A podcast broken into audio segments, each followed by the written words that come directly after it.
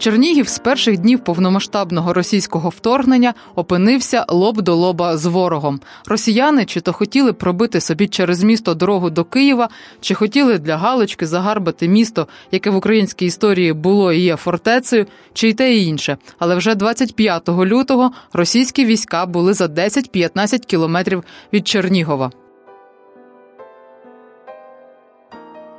Віра, місцева репортерка, спочатку виїхала з міста, але зрозуміла, що там пишеться сучасна історія.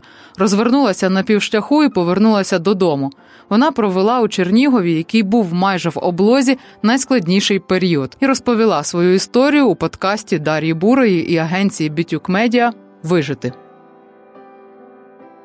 Я сама з Володимирівки, е, це Городнянський район, кордон з Білоруссю. У мене за полем там вже починається Білорусь, і в сусідньому селі пункт пропуску піший. Я народилася на прикордонні, страшне місце, де ти не бачиш українського телебачення, аж поки в тебе не з'являється супутникова тарілка, де ти засипаєш під білоруську калиханку, і в тебе взагалі якби немає відчуття, що це щось не твоє. Е, новості Росія 1 це ж взагалі якби немає українського зв'язку. Він тільки десь в полі, на березі. Коротше, там в саду, ти лазиш по забору, шукаєш, де поставити телефон. Водночас е, у тебе у багатьох там селі є велком, е, який білоруський оператор, яким люди просто між собою, щоб одне одному подзвонить, спілкуються. Він в хаті ловить і в погребі. Довгий час я взагалі не відчувала різниці там Росія, Білорусь. Україна, тут ще недалеко Саньківка. Ну, Тут ти розумієш фестиваль дружби народів.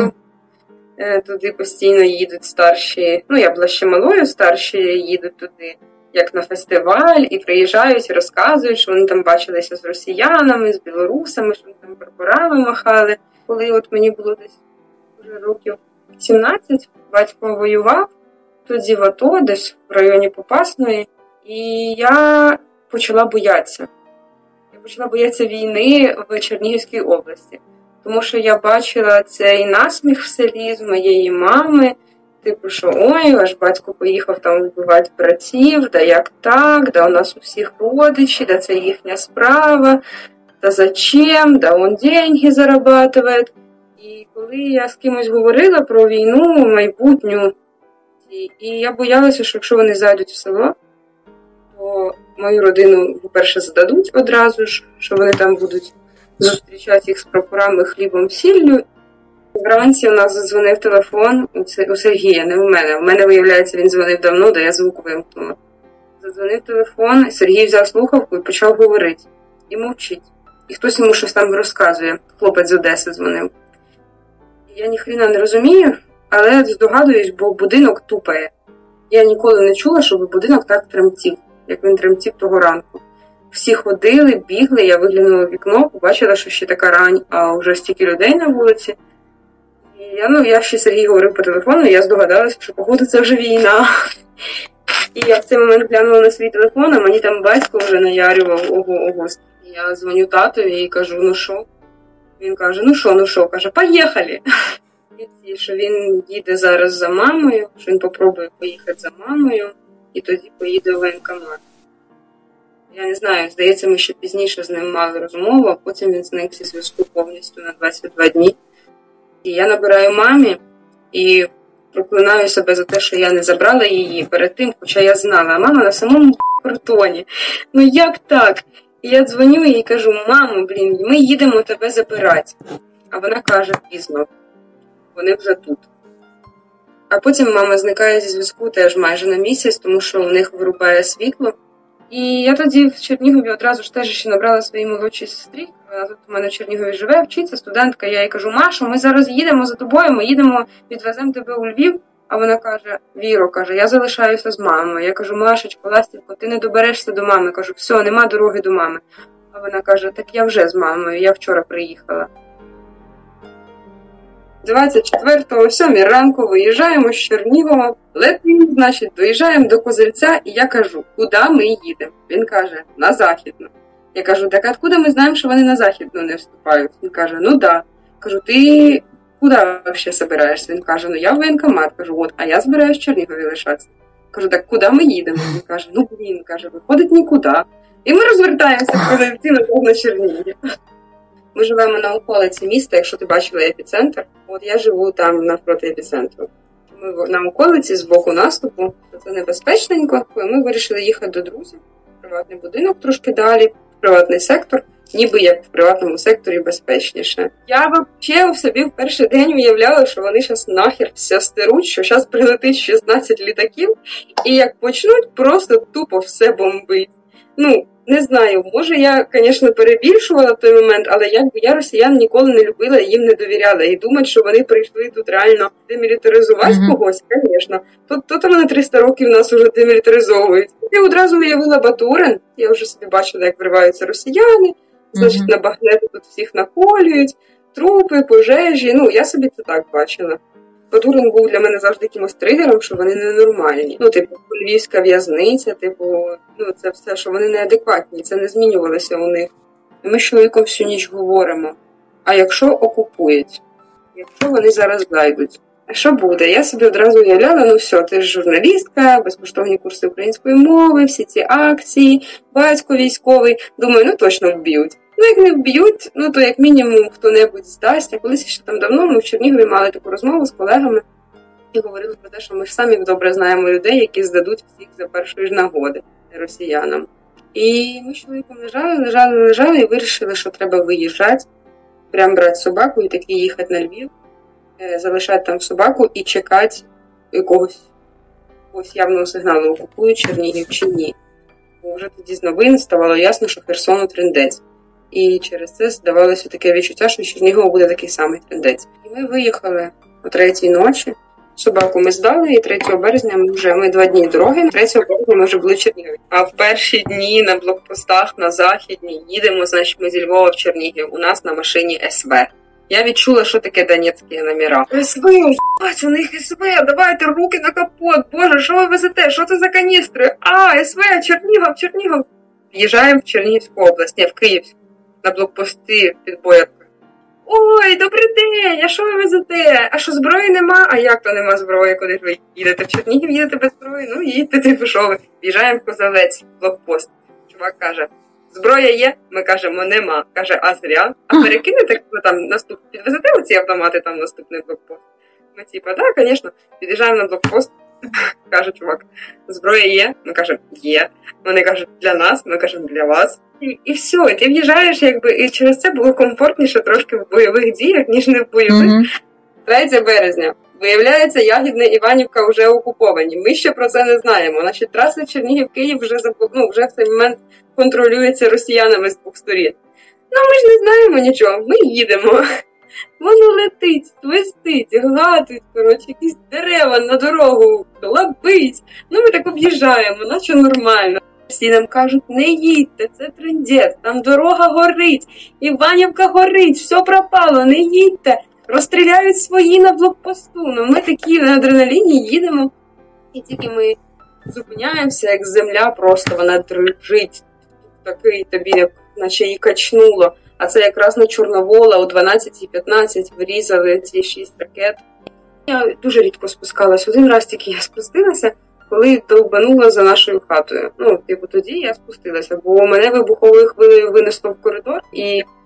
І, звісно, стало дуже страшно. Це був перший раз, коли прям я злякалася, що ого, типу воно ще й підкидає, типу ніхрена собі. Тож ми знаєш теж перший тиждень. Видний обстріл, давай зайдемо на ганок і не будемо виходити. А я жила. Я моя подруга, в якої чоловік так само у війську, її діти, е, її собака, наші коти, наш собака в евакуації, і її подруга з дітьми. Ну і нас було дуже багато для маленького будиночку. Ми постійно на ганку курили з нею, типу, коли другий тиждень, типу, о, мінометний обстріл, пішли покуримо, подивимося, куди летить. Значить, стоїмо, куримо з нею, типу, о, пролетіла, раз чуємо, туф, потім свись, туш а потім свись і туш десь на городі. І ми такі, типу, а ми такі з кавою, і щоб падаємо так, щоб її не розлить в чашечках, тому що ну, ми ж інтелігентні жінки, і вона перекладачка, типу, я журналістка. Як це ми зараз каву розхльопаємо на себе? Значить, падаємо і держимо чашки. Я кажу, давай, навірно, зайдемо. І тут такий свись, такий от такий свись, який ти ні з чим не спутаєш, це коли падає десь максимально поруч, але ти живий, бо ти почув. Заходимо ми тільки в хату, е, і в цей момент Віка щось іде брати якусь додаткову ковдру, діти в підвалі під будинком, е, відкриті двері з будинку, і собаки що то вибігають туди, і тут такий бабах, це нахрін летить, чашки, коротше, все це підскакує, злітає, шкаф нахиляється. В цей момент я стою спиною до дверей, в мене таке відчуття, що тебе з ноги вдарили в спину. Я лечу колінами, падаю на землю, кричу в цей час Лягай! Світла нема, зв'язку нема, інтернету нема, нічого ж немає. Ми не знаємо, що відбувається. І тоді єдиний раз я залізла в підвал, і ми там сиділи і тільки піднімали, дивилися, чи не горим ми. Случайно ми були впевнені, що це ми. Це нам півбудинку розвалило, тому що скло влетіло. Ми чули, як б'ється скло. Ми чули, як тріщать е, дерев'яна обшивка, як воно наче коли розглядається дерево, шифер як вдаряється кудись об одне об одного.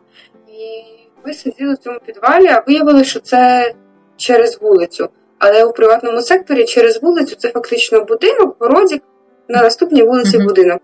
В інший будинок в брата Віки, власниці будинку, де я жила, їм рознесло півхату.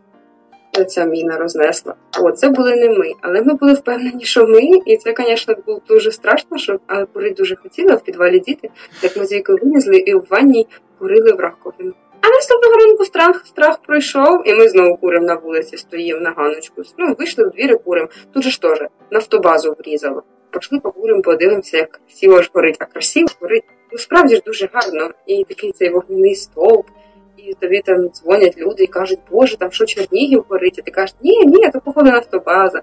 І таке все червоне небо, і на будинках такі червоні язики. Оце от видно, як воно Боже, як було гарно. І ми стоїмо і куримо, куримо прилуки, бо в нас вже немає інших сигарет. І це були такі смішні прилуки. І потім я ходила в найгірший, мої, найгірший мій спогад, це коли в мене скінчилися сигарети, і у мене почався страх. Перша. Мені мені не було страшно весь час, аж поки не закінчились сигарети. Тому переживати мінометний обстріл дуже легко, коли в тебе пачка сигарет. Сидиш та й куриш собі. Постріляю, от пролетіла, наче над тобою, але не по тобі. Почула, значить жива. Типу, ось, типу, літак пролетів. Ну, в тебе ж є сигарета, ти його переживеш. Хоча літак це трендець.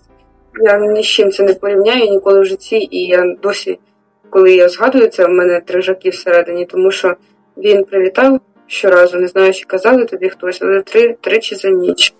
За четверта, шоста. І ти лежиш і ждеш його, і ти ніколи не знаєш, де він скине.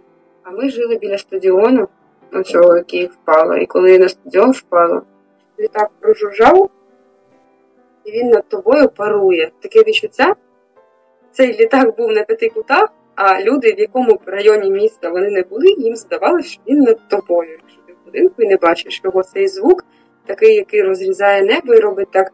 «Ну, Боже мій, я вже не знаю, що це за звук. Це звук парування такого. І ти його просто не можеш ні з чим сплутати, і ти їх ждеш. І, і ми лежали постійно, просто із вікою і синхронно, коли чули літак, накривалися ковдрою головою. Так зазвичай лежали так, а так накривались головою. І так це тобі поможе. І я пам'ятаю, що я трусилася. Коли прилітали літаки, я тремтіла. Я не могла нічого з цим зробити, просто трусилась. А потім мене чоловік заспокоїв, що якщо вона впаде на нас, я нічого не відчую, а якщо не на нас, то стіни більш-менш типу. Ну, під уламками, але в будь-якому разі, що це не буде так сильно боляче, як мені здавалось. Але вони сволочі прилітали і прилітали, прилітали і прилітали. І якось пам'ятаю, теж ми стоїмо, жужить літак, але сирени нема. Ми кажемо, а так то ж наш літак. І потім туш, туш, туш, ой, не наш. Іди, лягай, кудись повзи. Ну просто по хаті починалася істерика. Бо ну, взагалі не ясно, що робити, коли літак. Є інструкції, але коли він реально над тобою, ти, ти забуваєш все. Але було дуже страшно, коли Віка там верталась з магазину і казала, що от вона там простояла, зайшла, а нічого нема. А я дивлюсь на наші запаси. І розумію, що це вже мене починає лякати. Найбільше мій страх з дитинства це страх холоду. Чомусь мене параноїло завжди, що не буде їжі. І мене почало це лякати. Коли зникла вода, а ти не розумієш, скільки це все. І коли комунальники постійно, комунальники наші просто взагалі, я не знаю, треба в них подати запити, запитати, скільки проривів води за місяць, вони взагалі ліквідували. Але в один момент вода зникла повністю. І у нас залишились запаси в банках, в відрах. Але ці запаси були набрані ще 24-го, і та вода підпсувалася трохи, десь щось. І в якийсь момент у нас там залишалося буквально в пляшках і в кількох банках. І всі коти бігали і перевернули банку з водою. Я прокинулася на цей гул, вийшла і бачу, що вода розлита в банці, а в іншій тільки половинка. Ну і це було. Я заплакала. В Чернігові ніколи не падала, ніколи не реагувала на вибухи, ніколи не реагувала на снаряди, які падали десь поруч. Ну, якось воно поступово звиклося. А у Львові я вперше впала і поповзла по асфальту. Зорвалася шина у Камаза, ну, типу, лопнула. І я повзу, піднімаю голову, дивлюсь, а ніхто не повзе. Всі стоять. І я, і всі на мене дивляться. І я розумію, що я що щось не так. І є поліція до мене, трендець. Вони підходять і кажуть до мене: Харків, каже, Маріуполь, Чернігів, каже, звідки ви? Я кажу, з Чернігова. Вони кажуть, все добре, це просто фури, типу, це ми вас зараз відвеземо, куди вас на Компарківську, ми вас відвеземо. Боже, мені так стидно було, бо на мене всі так дивилися такими наляканими очима, ну що, з нею, що з нею, а я вперше шльопнулася. Підписуйтесь на Ютуб канал Бітюк Медіа. І якщо ви маєте таку історію власну, поділіться, будь ласка, з нами, тому що світ повинен знати про те, що відбувається в Україні.